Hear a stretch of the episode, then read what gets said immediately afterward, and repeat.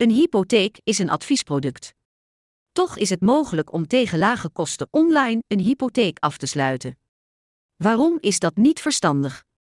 Tot een aantal jaren geleden werd de beloning voor het werk van de hypotheekadviseur verwerkt in de hypotheek en de gekoppelde verzekeringen. Tegenwoordig moeten de kosten transparant zijn.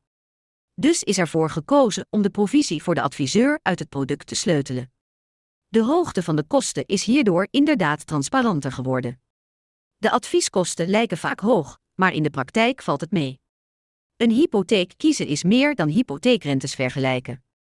De laagste hypotheekrente voor een bepaalde rentevastperiode is zo gevonden, maar daarmee heb je waarschijnlijk nog niet de voor jou beste hypotheek. Bij het afsluiten van een hypotheek moet je ook rekening houden met wat er de komende 30 jaar kan gebeuren. Een van de huiseigenaren kan arbeidsongeschikt raken of zijn of haar baan verliezen. Zijn de hypotheeklasten dan ook nog op te brengen? Of nog erger, een van de huiseigenaren overlijdt.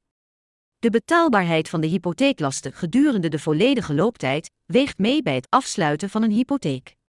Waar moet ik op letten bij het kiezen van een hypotheek? Dat is een niet makkelijk te beantwoorden vraag. Het antwoord op deze vraag maakt de hypotheek een adviesproduct. Er moet met zoveel zaken rekening worden gehouden. De antwoorden verschillen ook per persoon. Heb jij bijvoorbeeld de wens om vanaf jouw zestigste minder te gaan werken? Hier moet bij het afsluiten van de hypotheek al rekening mee worden gehouden. De hypotheeklasten zijn de duurste vaste last, dus ga niet over één nacht ijs. Waarin kunnen hypotheken verschillen?